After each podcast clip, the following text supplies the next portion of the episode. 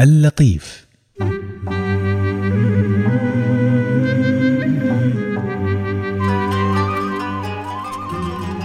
عندك أحلام؟ أهداف؟ تحس إنها صعبة المنال؟ تحس إن بينك وبينها حواجز وعوائق كثيرة؟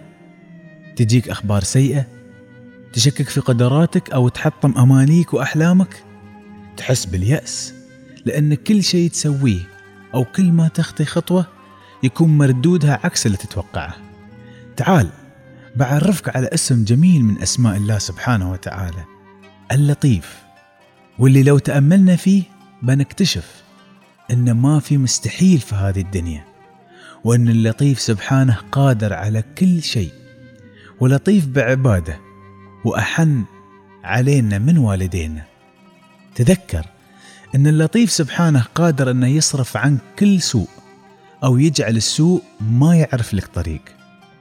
كل المطلوب منك أنك تطرق باب اللطيف. اللطيف.